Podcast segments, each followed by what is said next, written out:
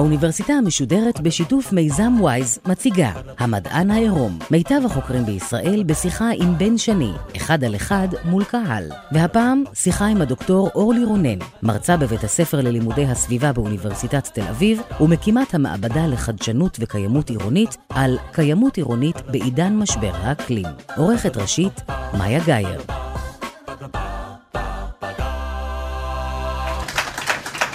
ערב טוב לכם, ערב טוב למאזיני גלי צה"ל, ערב טוב לקהל כאן בבר בתל אביב. האמת שאנחנו ממוקמים הערב בצורה אופטימלית לנושא המפגש. הבר שאנחנו מתארחים בו הערב, בר הפולי, יושב על שדרות רוטשילד, סמוך מאוד למקום שבו נולדה העיר העברית הראשונה. העיר תעמוד במרכז המפגשים הקרובים שלנו והאופן שבו היא מתמודדת עם האתגר הכי חשוב לעתיד של כולנו, משבר האקלים, שבשלב הזה אולי נהוג כבר לדבר עליו בכובד ראש, אבל עדיין אי אפשר לומר שהפנמנו עד כמה הוא מאיים עלינו. ולכן המשימה העיקרית של האורחת שלנו הערב היא לנסות ולהוציא אתכם מהשלווה. אז נציג אותך, דוקטור אורלי רונן, מרצה בבית הספר ללימודי הסביבה של אוניברסיטת תל אביב, ומי שיזמה והקימה את המעבדה לחדשנות וקיימות עירונית. דוקטור רונן זכתה בפרס הגלובוס הירוק על פעילות בקרב רשויות מקומיות, מחקריה עוסקים בערים חכמות, בקיימות, בהתנהגות צרכנים ובאזרחות מקיימת. ובכל הנושאים האלה אנחנו ננסה לגעת הערב בשני המפגשים שאנחנו מקליטים כאן איתך. אנחנו במדען העירום של גלי צה"ל, את כל התוכניות שלנו ניתן לשמוע באתר גל"צ ובאפליקציות הפודקאסטים השונות. וכדי להשתתף במפגשים האלה, וזה כדאי מאוד להגיע ולהיות כאן קהל, עקבו אחרי עמוד הפייסבוק של האוניברסיטה המשודרת. דוקטור אורלי רונן, באנו לדבר על אקלים, אז למה לדבר על עיר? קודם כל, ערב טוב. ערב טוב. אה, למה לדבר על עיר? בואו נתחיל מארבעה מספרים שיסבירו לנו למה לדבר על עיר. שלושה אחוז, חמישים וארבע אחוז, שבעים אחוז ושמונים אחוז.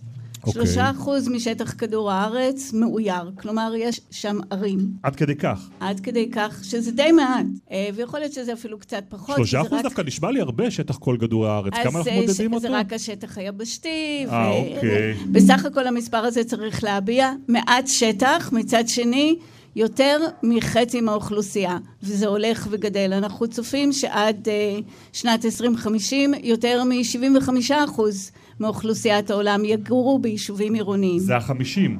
זה ה-54. 54 אחוז מאוכלוסיית העולם גרים בעיר. שזה- גרים ביישובים עירוניים. זה...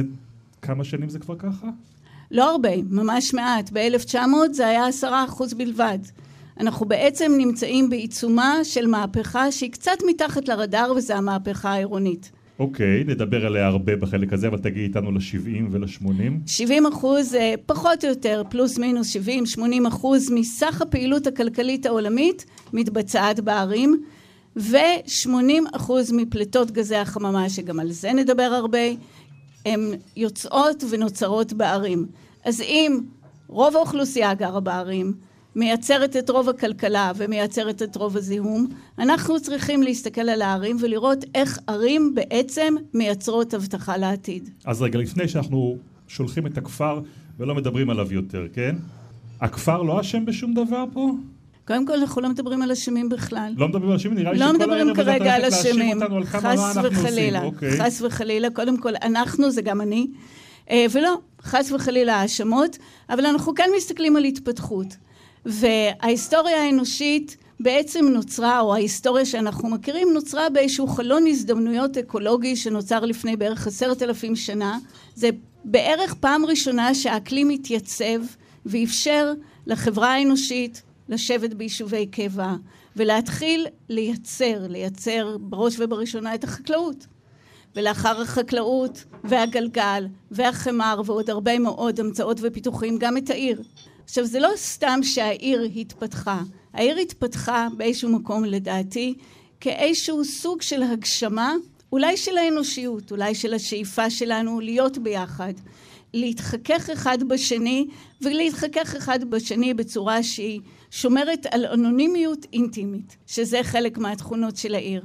הכפר, ודרך אגב יש חילוקי דעות האם באמת הכפר נוצר לפני העיר, כי אנחנו רואים היום שיש כבר שרידים של ערים עוד מהתקופה של הציידים לקטים, אבל היה להם צורה אחרת. הכפר היה המקום שבו האנושות גילתה בפעם הראשונה את היכולת שלה לעבד את הטבע, לייצר ולנהל את הטבע, ולייצר את הדבר שבסופו של דבר אפשר את ההתפתחות של הערים, עודפים. אבל אמרת איזה משהו שאני שמתי לב אליו, כשתיארת את העיר כמשהו שאפשר לנו להגשים את עצמנו ואת היכולות שלנו כבני אדם יותר מאשר הכפר? כשאנחנו מסתכלים אחורה על ההיסטוריה, אז כן. כי מה, ההמצאות הגדולות קורות בעיר? ההמצאות הגדולות קרו בעיר ועדיין כנראה קורות בעיר. וכנראה שיש משהו בהתכנסות שלנו ביחד, על כל השונות שלנו, על כל המגוון שלנו בתוך העיר, שמייצר את המגנטיות האנושית הזאת, שאכן מייצרת גם הרבה הזדמנויות וגם הרבה מאוד בעיות. זה לא עניין של סטטיסטיקה, אם הרבה יותר תושבים נמצאים כאן, אז סביר להניח שיהיו פה יותר ממציאים, יותר מדענים, יותר אה, אומנים? ברור, אבל השאלה למה כולם מתכנסים לעיר. וההתכנסות הזאת לערים מגיעה משום שהערים הם המקום שמבטיח תעסוקה וחינוך ותרבות ובריאות מצד אחד, ומשום שהדרך שבה אנחנו מפתחים את החקלאות שלנו, את ההתיישבות הכפרית שלנו, היא לא מאפשרת לייצר היום שגשוג, פריחה, ולכן הנהירה הגדולה לערים זו נהירה שהתחילה פחות או יותר עם המהפכה התעשייתית ויצרה גידול אקספוננציאלי באוכלוסייה העירונית ובכמות הערים. אוקיי, okay, אנחנו נדבר על זה במשך רוב המפגש הזה, אבל לפני זה אני רוצה לשאול על אותם ערים שאנחנו יודעים שהיו כאן כל הזמן. הרי ערים, אמרת, אולי התחילו אפילו עם, עם המהפכה החקלאית, היו ערים שאנחנו מכירים אותם באתונה וברומי, הם גם היו מזהמות ואחראיות לבעיות אקולוגיות כמו הערים המודרניות שנדבר עליהן בהמשך הערב? אז רומא היא באמת דוגמה מצוינת. רומא בשיאה הייתה עיר של אה, קרוב למיליון תושבים בעת העתיקה. ורומא היא דוגמה טובה לדרך שבה האדם מתפתח, משום שחלק גדול מההתפתחות של רומא הייתה מבוססת על היכולת שלה להביא אליה משאבים. אנחנו נוטים לחשוב על רומא בתור אה, בירת אה, האימפריה הרומאית, אבל אנחנו שוכחים שהאימפריה הרומאית הייתה בראש ובראשונה דרכים. בין אם זה אקוודוקטים שהביאו מים מכל מיני מקומות, בין אם זה דרכים שבסופו של דבר הביאו חיטה והביאו עץ, שזה היה הדלק שהניע את הגלגלים של האימפריה, וכל הדברים האלה בעצם התכנסו לעיר אחת שסיפקה תרבות, בידור, דת, לא לכולם, לא באותה מידה, אבל אין ספק שהיא הייתה הלב הפועם של אה, התרבות האנושית בזמנה. ובד בבד היא גם הצליחה לכלות את רוב היערות של אירופה, פחות או יותר 70 אחוז מהיערות הקדומים של אירופה נשאבו על ידי רומא והפכו לדלק. הדלק שבעזרתו חיממו את המרחצאות, הדלק שבעזרתו יצרו את המשתאות, כל הדברים האלה בסופו של דבר התבססו על עץ, פחם. אני רוצה עוד פעם לדבר רגע על הכפר. כי כשאנחנו חושבים היום על הכפר, אנחנו חושבים עליו בצורה מאוד רומנטית. זה באיזשהו מקום האידיאל שהרבה מהאנשים שואפים לחיות בו. זאת אומרת, לא נגיד לכולם, הרי יש פה עניין של טעם, אבל אם תשאל הרבה ישראלים, הם ידברו איתך על, ה, על הגג האדום ועל הבית צמוד הקרקע ועל ילדים שרצים על הדשא בין ממטרות ועל uh, חיים בחיק הטבע. אבל הם פחות מדברים על החיים של החקלאי, של העיקר הקדום, שהחיים שלו היו ממש לא חגיגה. הם היו חיים של עבודה מבוקר עד ערב, תלות גמורה בעונות השנה, הרבה פעמים גם שיעבוד למלך, לאיזשהו אדון אחוזה, וחיים מאוד מאוד מאוד קשים. מצד שני, היה משהו בכפר שהיה הרבה יותר שוויוני מאשר בעיר. אחד הדברים שאנחנו יכולים להגיד על ההתפתחות של העיר זה שהיא מתפתחת בצורה היררכית. אם אנחנו מסתכלים על הערים הקדומות, הדבר שישנו במרכז העיר, בראש ובראשונה, זה או מקדש דת, או ארמון, או שניהם ביחד. העיר מבצרת את עצמה, כי היא כבר צופה שיהיה איזשהו איום, משום שהיא אוגרת בתוכה נכסים, והיא מפחדת שמישהו יבוא ויקח את הנכסים. הכפר הוא פתוח. הכפר מתנהל בצורה מחזורית, מאוד מבוסס על עונות השנה. ההתפתחות העירונית היא לינארית. אנחנו רואים העיר צומחת וצומחת וצומחת, אבל כשאנחנו מסתכלים ושוב עושים את ההשוואה בין העיר לכפר, אנחנו רואים שהעיר באמת מייצרת מצד אחד היררכיה, מצד שני גם מעמדות. בעיר יש מעמד של כהנים, ויש מעמד של אצילים, ויש מעמד של לוחמים, ויש גם מעמד של בעלי מלאכה ואומנים. העיר מאפשרת למעמדות האלה להתפתח. הם עדיין נשענים על החקלאות שמגיעה מהכפר, אבל הם מייצרים חיים שהם חיים תרבותיים ואומנותיים ודתיים, שכולם מתרכזים בתוך המרחב הזה המתוחם, בתוך החומות, ושמפרה אחד את השני. מה הנתון בישראל? כמה מתושבי ישראל חיים בעיר וכמה בכפר? 92 פלוס. 92 פלוס מתושבי ישראל גרים בערים. ב...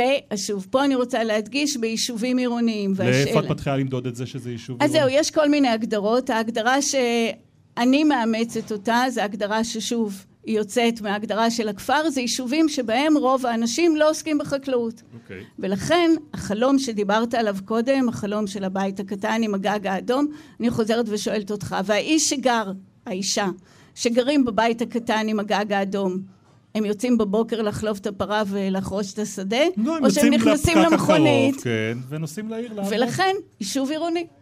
רגע, את מונה אותם עירוני, כערים. לחלוטין. יישוב עירוני לא מוצלח. לא מוצלח. לא מוצלח. את רוצה להתווכח על זה עם האנשים שחיים שם? אני רוצה להציג להם את הרעיון שהם מבלים חלק גדול מהזמן שלהם במקום עם הילדים שלהם או בפארק, או בספרייה, או בהצגה, בפקק. טוב, שוב, לא נתווכח. זה עניין של טעם, מי שמעדיף לחיות בכפר ועדיף לחיות בעיר, הכל בסדר. למה את אומרת לי פנים כאלה שלא הכל בסדר? מתי את מזהה בעיה שהיא קו פרשת מים? אה, בשלוש מאות שנים האחרונות, ובעיקר בחמישים שנים האחרונות. חמישים שנים האחרונות. פחות או יותר. תוותרי לנו על השלוש מאות. כן.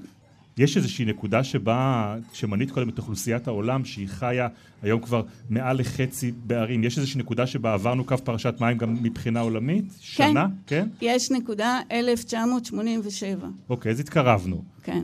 30 שנה האחרונות, בעיה שמה... שאנחנו מה... יצאנו מאיזון.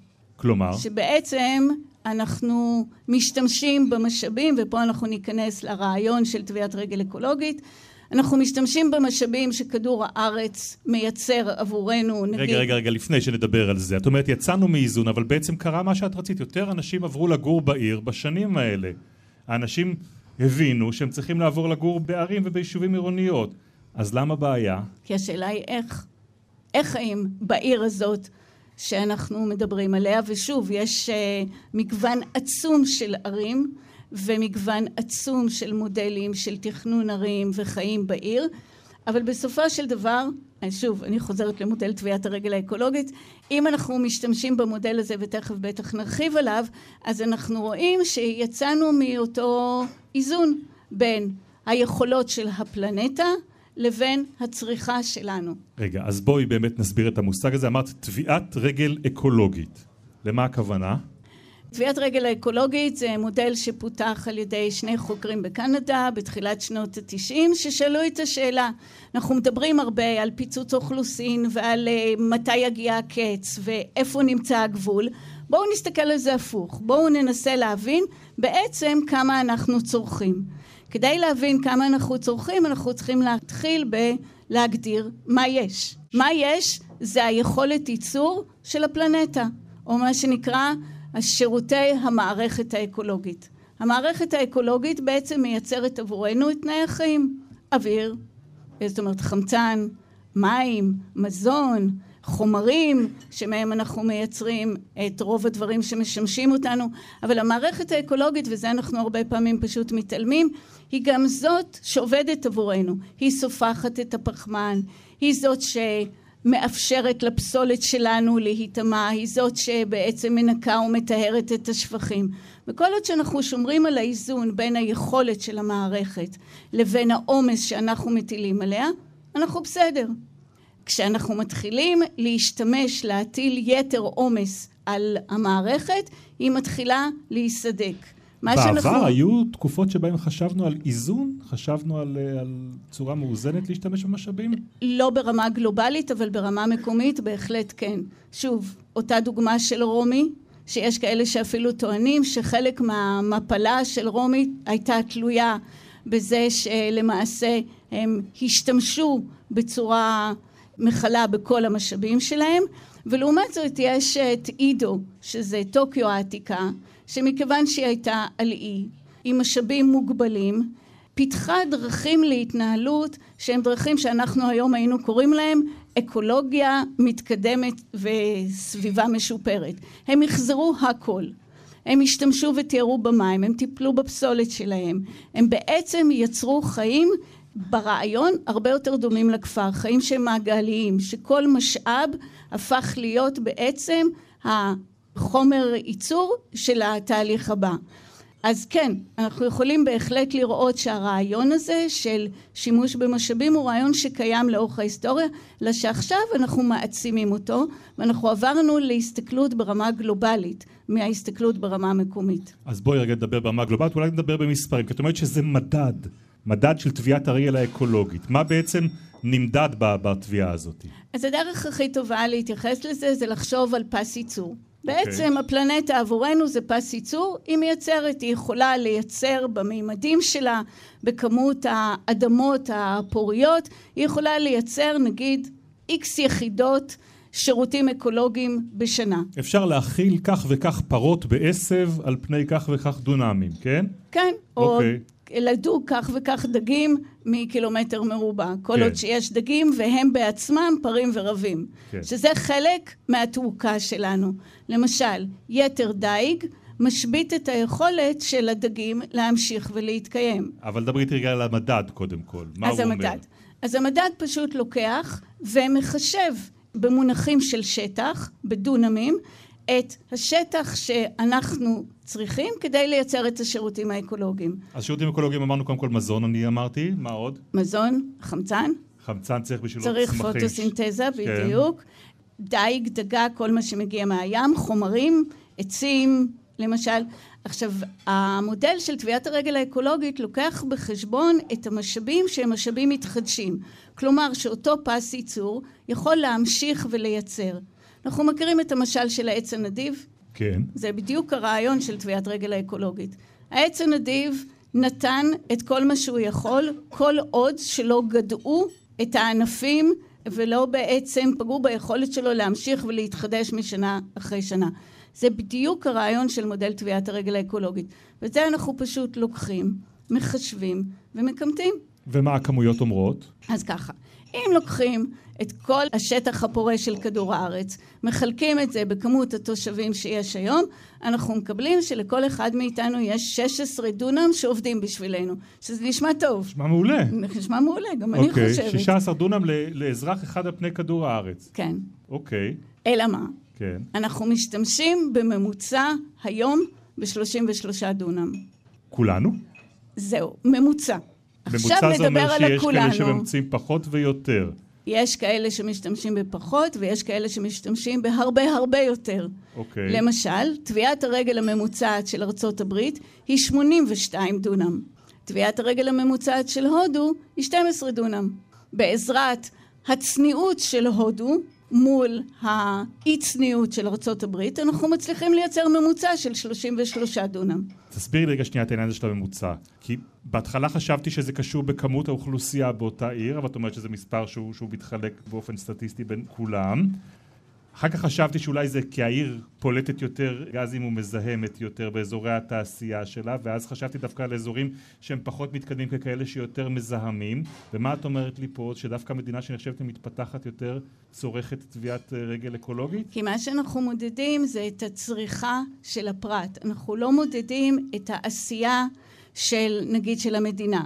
עכשיו מאוד יכול להיות שבהודו יש חלק גדול מהמפעלים המזהמים של העולם אבל מי שצורך את המוצרים שלהם גר בסטוקהולם ולכן הטביעת הרגל נמדדת עליו בסטוקהולם ולא עליו במומבאי. זאת אומרת הבגדים שהוא קונה ממפעל מזהם במומבאי נחשבים נספרים, נספרים, נספרים על סטוקהולם. כשאתה מדליק את האור בתל אביב, כן. זה לא נספר על חדרה, זה נספר עליך פה בתל אביב. ולכן כמות האור שאתה צורך בתל אביב היא חלק מטביעת הרגל האקולוגית שלך ולא של תושבי חדרה. אז דברי איתי רגע על תל אביב. מה טביעת הרגל של תל אביב? טביעת הרגל של תל אביב היא 44 דונם נכון ללפני שלוש שנים. אוקיי, אז אנחנו איפשהו במקום טוב איפשהו באמצע. במקום טוב, טוב לא, אבל באמצע. אוקיי, כדי שיהיה טוב, איפה אנחנו צריכים להיות? 16. כמו בכלל- שאמרנו, זה מאתגר ביותר. אבל כן חייבים להגיד שאנחנו כבר יודעים היום איך לצמצם את טביעת הרגל האקולוגית שלנו. ולמשל, אם נסתכל במונחים של מספרים, אז אם אמרנו שארצות הברית זה 82, הולנד זה 52, עד כמה שאני זוכרת. עכשיו, אוקיי. למה הולנד... אנחנו יותר טובים מההולנדים. לא. אה? תל אביב יותר טובה מההולנדים, אוקיי. ישראל לא. אבל מדינת ישראל בממוצע היא יותר מתל אביב. כמה? בערך בעשרה דונם. זאת אומרת 54 דונם, זאת טביעת הרגל... 53 אם אני לא טועה. טביעת הרגל של, של מדינת ישראל. של, מד- של מדינת ישראל או של אזרח ישראלי ממוצע, בעוד שהתל אביבי, טביעת הרגל שלו היא יותר נמוכה. אני לא יודע אם את מוכנה לזה מבחינת המספרים, אבל אנחנו מדינה מאוד קטנה. איפה ה-50 דונם האלה שאני... הם- נגיד ארבעה פה בארץ, איפה הם מתפזרים לדעתך על פני הגלובוס? מאיפה החולצה שלך? הם ש... משם. משם. מאיפה אוקיי. הקפה שלך? מאיפה המים? המים מסן בנדטו כתוב פה. נכון, זה אז מעיין כנראה ב- זה כן, משם. וזה ברז באיטליה. בדיוק. אוקיי. אז כל הדברים האלה בעצם, בסופו של דבר זה נראה לנו מים, זה דלק, דלק. כן? מה שנכנס בעצם בבקבוק זה כל הדלק שלקח להוציא את המים, לשאוב אותם, לשים אותם בבקבוקים, לייצר את הבקבוקים, להביא אותם אליך, להפעיל את המקרר שמקרר אותם וכן הלאה. כל זה בסופו של דבר דלק. אוקיי, אז אני אשאל אותך עכשיו כמה שאלות לגבי הבלתי נמנע. דבר ראשון, תשמעי, כמו שאמרנו, האוכלוסייה גדלה. משהו חייב לבוא על חשבון משהו. אם אנחנו גדלנו בכמות האוכלוסייה על פני כדור הארץ, גדלנו באיכות החיים שלנו ובתוחלת החיים שלנו, אז, אה, אז נשלם על זה מחיר בטביעת רגל אקולוגית. נכון, השאלה היא רק כמה מחיר ואיזה מחיר, ואם המחיר שאנחנו השאלה אם משלמים... יש לנו מה לעשות. כן, בהחלט יש לנו מה לעשות. קודם כל נתחיל בזה שהנה, הולנד, פחות. זאת אומרת שיש דרכים לעשות את מה שאנחנו עושים בדרכים שהן יותר סביבתיות. Mm. זה קודם כל בתור שלב התחלה. אנחנו יודעים לייצר אנרגיה בדרך שמייצרת טביעת רגל אפסית. אז אני אשאל אותך שאלה נוספת לגבי העניין הזה של האם בכלל יש משהו לעשות. כי יש פה שני ערכים שבעיניי מתנגשים. הרי המילה שאנחנו בעולם הקפיטליסטי שבו אנחנו חיים מקדשים היא צמיחה. אנחנו בנויים על זה שבכל שנה נייצר כחברה יותר וככה נוכל יותר לקנות אה, חולצות ולהתעשר יותר ולהחזיק את אורך אה, החיים שאנחנו חיים אותו. איך הצמיחה הזאת יכולה לחיות בכלל עם הרצון שלך לחיות באופן שבו הוא מקיים את אה, כדור הארץ? ולמה אנחנו צריכים לצמוח כל הזמן? או...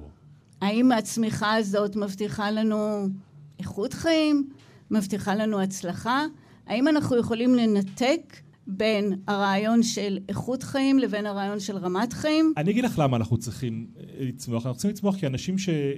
אני אדבר בשם אולי אנשים שיושבים כאן או שמאזינים לך, אומרים, אנחנו באמת רוצים, אנחנו באמת רוצים לחיות בעולם יותר טוב, וכמובן שלא רוצים לפגוע בכדור הארץ, אנחנו גם כן רוצים לשמור על, אה, על זה שאנחנו טסים לחוץ לארץ בתדירות כמו שאנחנו טסים היום ולא כמו שטסנו בעבר, ושאנחנו חיים עם יכולת לרכוש מוצרים כמו שלא רכשנו, אנחנו נהנים מהתרבות של הצריכה, אנחנו לא יוצאים פה לרחובות להפגין נגד השיטה.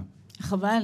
אז אבל- מה את אומרת, שאת מהפכנית, שכדי להסכים איתך אני צריך להיות במקום אחר, רדיקלי, אחרי מקום שבו אני נמצא היום? לא, אני חושבת שאני יותר חלופתית. אוקיי. אני מציעה חלופה. ואני חושבת שעם כל החלום הוורוד הזה שאתה תיארת, יש בו הרבה סדקים. בתוך החלום הוורוד הזה יש הרבה מאוד אה, מתח. תקרא לזה בין מעמדי, בין אה, עניים לעשירים. רוב העושר בעולם היום מוחזק על ידי פחות מאחוז אחד מהאוכלוסייה. זאת אומרת שמשהו בדרך שבה בחרנו להתפתח הוא לא הגיוני. אבל רגע, רגע, רגע, רגע, אל תיכנסי איתי פה לפוליטיקה, אני פה הייתי בעניין של איך לצמצם את טביעת הרגל האקולוגית שלי, אני לא רוצה שעכשיו תתחיל לדבר איתי על, על... אני רוצה שהחבר'ה שיושבים פה למעלה במגדלים ברוטשילד גם כן ישבו איתנו פה בבר ויוכלו להסכים, ולא ירגיש שאנחנו מדברים נגדם. חס אנחנו מדברים וחלילה. נגדם? אנחנו לא מדברים נגדם, אבל אנחנו כן מדברים על שאלות של איך מתחלקים המשאבים, מי מחלק אותם, באיזה צורה מחליטים איך מחלקים אותם. כן, אין מה לעשות. בסופו של דבר, זה החלטות שנוגעות למשאבי הייצור. איפה נמצאים משאבי הייצור? אצל מי הם נמצאים? האם הם מחולקים בצורה שוויונית? המשבר הסביבתי, שבתחילת הדרך מאוד קראו לו משבר סביבתי, ואנחנו מגנים על כדור הארץ. קודם כל לא, אנחנו מגנים על עצמנו, והמשבר הוא לא סביבתי, הוא משבר אידיאולוגי, הוא משבר פוליטי, הוא לא סביבתי. הסביבה מסתדרת מצוין, אם אנחנו לא מפריעים לה, אבל אנחנו צריכים לשאול את עצמנו שאלות מאוד קשות. אז לפני שנשאל את עצמנו שאלות קשות אידיאולוגיות ופוליטיות, בואי נדבר רגע על התחומים שבהם אנחנו קצת יותר אה, יכולים להבין ולהחזיק ביד. בואי נדבר למשל על התקלות שאנחנו עושים מבחינת בנייה. נתחיל בלהבין את המשמעות של הבנייה. אז אה, שוב, נשתמש בטביעת רגל האקולוגית, ואנחנו יכולים עכשיו להשתמש בטביעת רגל האקולוגית, אבל להתייחס בעיקר לנושא של פליטות גזי חממה. אז שליש מפליטות גזי החממה נוצרים ממבנים. ממבנים? ממבנים. כן, לא וזה... ממפעלים מזהמים? לא, אתה רואה, זה היה הפתעה כשהתחילו לחשב את טביעת הרגל האקולוגית, זה היה הפתעה, מה, המבנה עצמו פולט אה, גזים? המבנה, האנרגיה שמשתמשים במבנה בעיקר, האנרגיה שהשתמשו בה כדי לבנות את המבנה, כדי לייצר מלט. ייצור מלט זה אחד מגורמי הפליטה הראשיים. זאת אומרת, הדרך שבה אנחנו בונים, הדרך שבה אנחנו מאקלמים את המבנים שלנו. אנחנו מייצרים מקררים לנו, אותם מקררים אותם. ומחממים, בדיוק, אנחנו מייצרים לעצמנו סביבת חיים שהיא למעשה מתגברת על הכשל של המבנים עצמם פשוט לייצר אקלים נוח. אז אנחנו מכניסים דלק, ובעזרת הדלק אנחנו מייצרים בתוך המבנה אקלים נוח. מזון. מזון, כמו שאמרתי, אם זה דלק, אז מה זה מזון? זה את מדברת על בקבוק המים רוב, שלי, כן. רוב המזון שלנו מיובא, רוב המזון שלנו מתועש. זה אומר שלתוך התהליכים נכנסו כבר הרבה מאוד תשומות שמייצרות גזי חממה. עכשיו, לפני שתשאל אותי, אנחנו צריכים חקלאות מתקדמת, זאת אומרת שלא יהיה ספק. אנחנו צריכים חקלאות מתקדמת, אנחנו צריכים חקלאות שהיא תהיה טכנולוגית, היא לאו דווקא חייבת להיות מתועסת בצורה שבה היא מתועסת היום, היא יכולה להיות יצרנית ופוריה בדרכים שהן הרבה יותר קשובות ומבינות את הדרך שבה הטבע והפלנטה עובדת. כי חשבתי שאת מנבאת כבר שאלה אחרת שהולך לשאול אותך בענייני מזון. בשר? כן. נכון, אין מה לעשות. הדרך שבה האדם במאה ה-21 בולס בשר יש לה בהחלט טביעת רגל עצומה, וככל שאנחנו מצמצמים את צריכת הבשר שלנו, ככה אנחנו גם מצמצמים את טביעת הרגל האקולוגית מה שלנו. מה אנחנו לא חושבים עליו, כשאנחנו חושבים על בשר, בדרך כלל חושבים על הסבל של בעלי החיים, אבל כשאת מדברת על טביעת רגל אקולוגית, את לא מדברת על זה. גם, אבל אני לוקחת ואני מסתכלת על זה מזווית אחרת. שהיא? שהיא זווית, כמו שאמרתי, התעשייה עצמה קודם כל מברת יערות.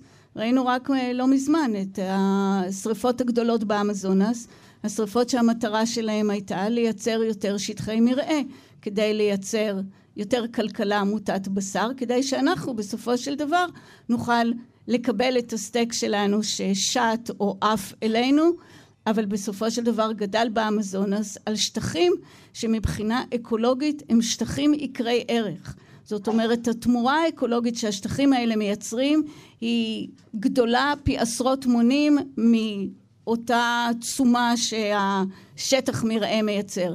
לא במונחים כלכליים, אבל בהחלט במונחים סביבתיים. תחבורה? יש פה הרבה קורקינטים בחוץ בשדרה. נהדר. כן, את בעד? אני בעד קורקינטים, רק שיהיו מפוקחים, מוסדרים, ולא יהיו סכנת נפשות על המדרכות. מה עוד? איפה אנחנו פה? ב... אופניים, אנחנו נמצאים, אם דיברנו כבר על מקום שבו התחילה תל אביב, פה התחיל שביל האופניים הראשון בישראל. אוקיי. בשדרות רוטשילד. אבל זה כבר בעניין הפתרונות. איפה אנחנו בעניין הבעיות בתחום הזה של תחבורה? הרכב הפרטי. זה הדבר הראשון שאת מסתכלת עליו. הדבר, בעניין של תחבורה, הרכב הפרטי, ואז התלות שלנו ברכב הפרטי. התחלנו את השיחה שלנו מאותם יישובים ספק עירוניים, ספק כפריים. התכנון של היישובים האלה לא לוקח בחשבון שהם בעצם יישובי בלון. בלון? כי יש להם כביש אחד שהוא החוט שקושר את הבלון. יש שכונה או יישוב עם דרך מוצא אחת. ולכן הבוקר נפתח בפקק, הערב מסתיים בפקק, וכולנו תלויים ברכב הפרטי. באותו חוט שמחבר את הבלון אל העיר. אל העיר הגדולה, אל העיר המרכזית, נכון. אל העיר שבה בסופו של דבר עובדים וממנה ניזונים. אוקיי, אה, דוקטור אורלי רונן, יש לנו, כמו שאת רואה, קהל גדול כאן בבר בתל אביב. אני מניח שבשלב הזה יש גם כמה שאלות שהיו רוצים לשאול אותך. שלום, אני שירן. אה, רציתי לשאול בבקשה, איך זה, איך זה מסתדר עם ההיגיון שעיר כמו תל אביב, יש לה טביעת רגל אקולוגית קטנה יותר מאשר כפר נגיד, או עיר אחרת קטנה יותר, בתור חברה צרכנית יותר, עשירה יותר? אם הכפרים שלנו, או מה שאנחנו קוראים כפרים, באמת היו כפרים פסטורליים, אוטרקיים, שבו העיקר קם בבוקר, חולב את הפרה והולך לשדה, אז סביר להניח שטביעת הרגל האקולוגית של הכפר הייתה הרבה יותר נמוכה, מה שבאמת קורה בהרבה מדינות בעולם. למשל ה-12 של הודו מגיע מזה שהאוכלוסייה הכפרית של הודו היא אוכלוסייה ענייה שצורכת הרבה פחות משאבים.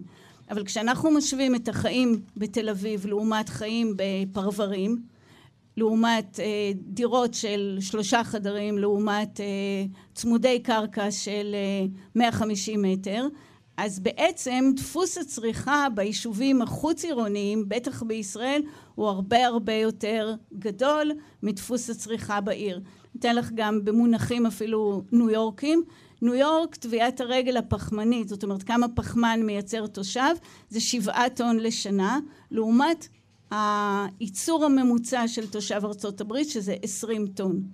למה ניו יורק, שהיינו חושבים ניו יורק בטוח תהיה הרבה יותר, אבל בניו יורק הולכים יותר, בניו יורק יש פחות בעלות על רכב פרטי, הדירות הן יותר קטנות וכן הלאה. כל הדברים האלה בסופו של דבר מסתכמים לתוצאה הזאת. שלום, קוראים לי רוני. רציתי לשאול, אז למה בעצם יש עדיין התנגדות עולמית כל כך מסיבית לנושא הזה של אנרגיה ירוקה, של אה, התפתחות אה, מקיימת? למה טראמפ נעמד על הרגליים האחוריות שלו? ושולח את גרטה לסרט. אנחנו נמצאים בצומת. אנחנו נמצאים בצומת שיש אה, במפגש של ערכים ומפגש של אינטרסים, ו... אין ספק שטראמפ מונע הרבה גם בחשיבה שלו מאותה תפיסה קפיטליסטית שהיא מבוססת ריכוז משאבים שהיא מבוססת הרבה מאוד על תעשיית הדלק תראו מה קורה פה בישראל עם לוויתן עם כל הנושא של הגז זאת אומרת אנחנו חיים בעיצומו של כמעט קרב בין שתי תפיסות עולם ובתפיסת עולם שהיא יותר דמוקרטית יותר מבוזרת לחלק מהאנשים יהיו גם הרבה פחות הנאות ותועלות. ואני חושבת באיזשהו מקום שטראמפ עדיין מייצג את אותו סקטור שנאבק על המקום שלו, שנאבק על הזכיות חמדה ההיסטוריות שלו. ואני חוזרת בחזרה, זה לא גישה של צמצום מול גישה של פיתוח, אלא זו גישה ששואלת אולי יש דפוס אחר לצמיחה. אז זה לא כן ולא או שחור ולבן, זה הרבה יותר שאלה של איך. ויכול להיות שאנחנו היום בתקופת המעבר נצטרך להשקיע יותר באותן טכנולוגיות ואותם דפוסים עתידיים, אבל זה כדאי. בדרך כלל הם יותר בריאים, הם יותר חברתיים והם יותר שוויוניים. כן, שאלה אחרונה הערב כאן.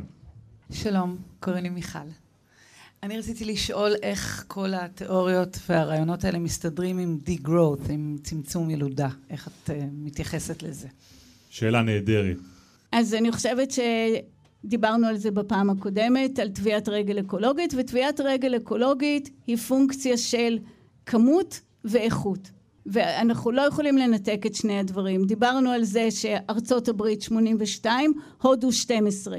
זה אומר שמאה הודים צורכים הרבה פחות משלושה אמריקאים. זה אומר שהשאלה של כמות האוכלוסייה היא שאלה של מה האוכלוסייה הזאת עושה.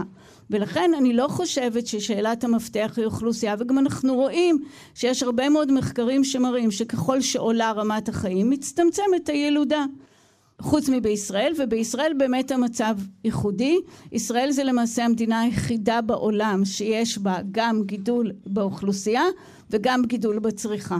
ולא ניכנס כרגע לסיבות המאוד מאוד ייחודיות של ישראל שגורמות לזה אבל בגדול המגמה העולמית היא הפוכה. ככל שאנחנו נדאג ליותר חינוך ליותר תעסוקה ליותר רמת חיים איכותית לכמה שיותר אנשים ככה לפחות לפי הניסיון כרגע, האוכלוסייה תצטמצם ותגיע לאיזון. אנחנו יכולים לראות המצב באירופה. באירופה אין גידול באוכלוסייה. באירופה פחות או יותר מיוצבת. ולכן אם אנחנו שואפים בואו נראה איך אנחנו מספקים לכל העולם את רמת החיים של ערים באירופה ואז באמצעות זה אנחנו גם נייצב ונמתן את האוכלוסייה. דוקטור אורי רונן, אל תלכי לשום מקום. אנחנו נפרדים עכשיו מהמאזינים שלנו בגלי צה"ל. הם ישובו לשמוע את החלק השני של המפגש איתך בשבוע הבא. בינתיים אנחנו נשארים כאן בבר בתל אביב ואומרים להם וגם לכם כאן מולי לילה טוב.